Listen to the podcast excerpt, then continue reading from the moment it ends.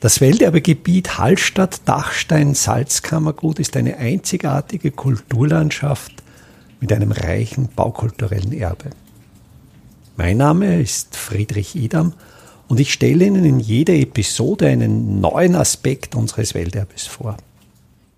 Das starke Bevölkerungswachstum in vielen Städten, vor allen Dingen gegen Ende des 19. Jahrhunderts hin, erzwang die Verlegung der kleinen innerstädtischen Friedhöfe in die Randbezirke der Städte, wo große Friedhofsanlagen angelegt werden konnten.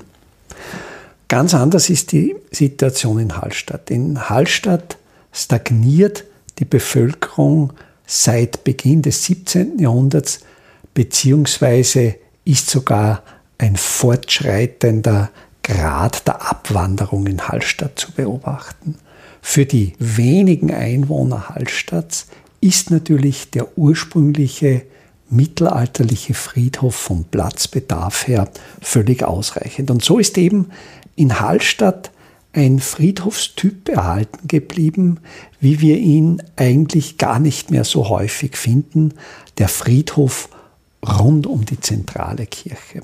Und das hat natürlich mit der katholischen Religion zu tun, wo es auch darum geht, in der Nähe der Kirche begraben zu sein, weil in der Kirche in jedem Altar, in jedem Altartisch Reliquien von Heiligen eingelegt sind. Und es war einfach lange Zeit sehr wichtig, möglichst in der Nähe dieser Reliquien begraben zu sein. Und daher gibt es auch eine Staffelung, eine Hierarchie der Begräbnisstätten. Je höher der gesellschaftliche Rang der Verstorbenen, desto näher sind sie an der Kirche beziehungsweise sogar in der Kirche begraben. Auch im Hallstätter Friedhof gibt es verschiedene Friedhofsbereiche, verschiedene Abteilungen.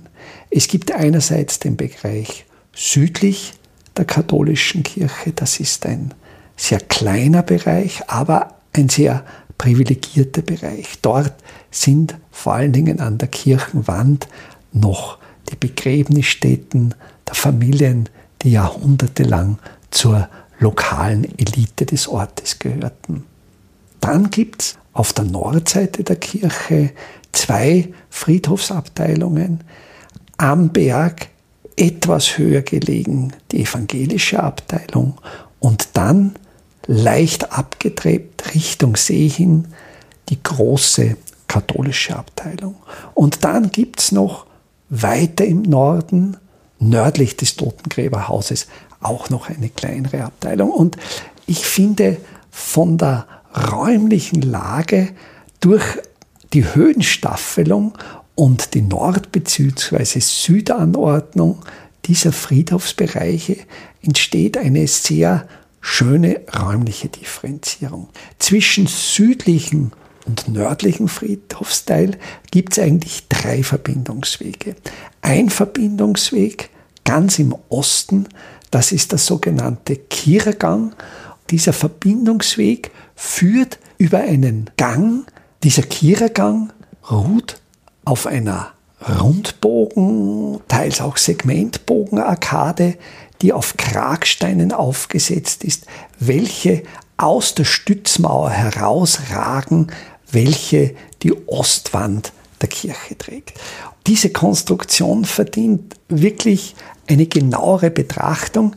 Diese Kragsteine sind zur zusätzlichen Sicherung mit schmiedeeisernen Bändern in die Mauerwerkskonstruktion rückgehängt. Wenn man dann diese schmiedeeisernen Verbindungen näher betrachtet, sieht man Metallverbindungen, welche eigentlich aus der Holz- oder aus der Zimmermannstechnik stammen. Zu dieser Zeit, als diese schmiedeeisernen Schließen, diese Zugverbindungen hergestellt wurden, gab es natürlich noch nicht die Technik des Schweißens.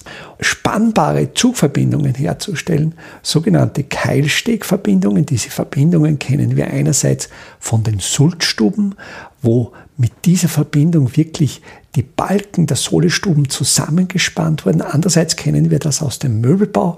Es ist im Prinzip ein durchgestemmter Zapfen, wo der Zapfen über das vertikale Lochstück noch weiter hinaussteht. Und in diesen Zapfen ist wiederum ein Loch, in welches ein Keil eingetrieben wird. Und so wird mit Hilfe dieses Keiles, des Keilsteges, wird die Verbindung zusammengespannt. Diese schmiedeeiserne Verbindung sehen wir zur zusätzlichen Zugsicherung dieser Kragsteine am Kirchergang.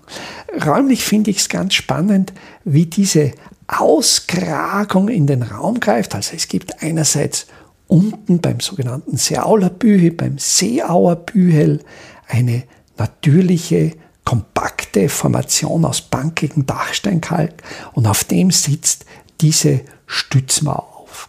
Der ursprüngliche Charakter dieser Stützmauer ist auch noch daran zu erkennen, dass in der Mauer in regelmäßigen Abständen quadratische Löcher sichtbar sind. Diese quadratischen Löcher dienten bei der Errichtung zur Aufnahme der Kraghölzer für die Gerüste. Nach Fertigstellung der Mauer wurden die Gerüste von oben nach unten abgebaut und man ließ die Löcher, in welche Kanthölzer horizontal eingeführt, eingesteckt werden können, ganz bewusst offen, sodass, sollte es wieder einmal erforderlich sein, die Mauer zu sanieren, etwas zu erneuern, man ganz einfach in diese Löcher das Gerüst wieder einstecken kann. Und das ist eine mittelalterliche, frühneuzeitliche Gerüsttechnik, welche uns natürlich auch hilft, die Mauer zu datieren. Logischerweise muss sie natürlich älter sein als die darauf sitzende Ostwand der Kirche, weil ja aus statischen Gründen zuerst die Substruktion und dann erst die Konstruktion der Kirchenwand errichtet werden konnte. Das heißt, dieser enge Gang auf diesen Arkaden führt an der Ostseite der Kirche vom südlichen in den nördlichen Teil des Friedhofs. Dann gibt es aber auch noch eine Verbindung ganz im Westen an der Felswand, der sogenannte Duregang. Das ist ein gewölbter Gang mit rundbogigen, mit drei Gurtbögen, also einen mittleren und zwei äußeren Gurtbögen. Dazwischen ein Kreuzrippengewölbe mit sehr flachen Rippen, die eher, ich würde es fast in die Romanik oder in die frühe Gotik legen. Das heißt, über diese beiden Wege östlich und westlich der Kirche ist die Hauptverbindung zwischen nördlichen und südlichen Friedhof. Aber es gibt auch einen zentralen Verbindungsweg durch die Portale der Kirche. Man kann durch das Südportal in die Kirche eintreten und könnte durch das sehr, sehr selten geöffnete Nordportal wieder in den Friedhof kommen. Dieser Weg ist ein besonderer Weg und dieser Weg wird für Begräbnisse genutzt. Wenn das Grab, in dem der Verstorbene, die Verstorbene beigesetzt wird, im nördlichen Friedhofsbereich liegen, dann wird das nördliche Portal der Kirche geöffnet und dann ist auch dieser zentrale Weg von Süden nach Norden offen. Dann gibt es eben, wie schon erwähnt, den bergseitig etwas höher gelegenen evangelischen Teil. Da gibt es auch wieder bei der Michaelskirche privilegierte Grabstätten, eine kurze Verbindungstreppe zwischen dem oberen westlichen evangelischen Friedhofsteil und dem etwas tiefer liegenden katholischen Friedhofsteil. Und dieser Teil wird Richtung Osten noch einmal durch die Angstkapelle abgeschlossen. Über diese Angstkapelle habe ich eine eigene Episode gestaltet. Und diese Angstkapelle sitzt eben auf der gewaltigen hohen Stützmauer, welche diesen Friedhofsteil Richtung See hinabstützt. Ganz unten, dort, wo die Mauer auf der Felsformation aufsitzt, ist noch einmal eine Gewölbeöffnung. Und aus dieser Gewölbeöffnung fließt bei starken Regenfällen ein Bach. Das ist eine Entwässerungsebene für den Friedhof. Das ist das sogenannte Totenbache, also der, das Totenbächlein. Der südliche Friedhofsteil wird über eine Stiege erschlossen, welche vom Kirchenweg entlang des Pfarrhofs nach oben führt und dort direkt auf das Südportal der katholischen Kirche hinzielt. Dieser Weg ist mit rotmarmornen Platten gepflastert. Das ist ein sogenannter Adneter Rot. Und besonders bemerkenswert finde ich die Platte, welche unmittelbar vor dem Südportal liegt. Das ist eine Platte mit etwa 2,40 Meter Länge und 1,20 Meter Breite. Diese Platte ist eine Grabplatte, ein sogenannter Epitaph. Man kennt noch die Reste einer figürlichen Darstellung, die eine Person darstellte, im zentralen Feld der Platte und umlaufend vielleicht noch Reste eines Schriftbandes.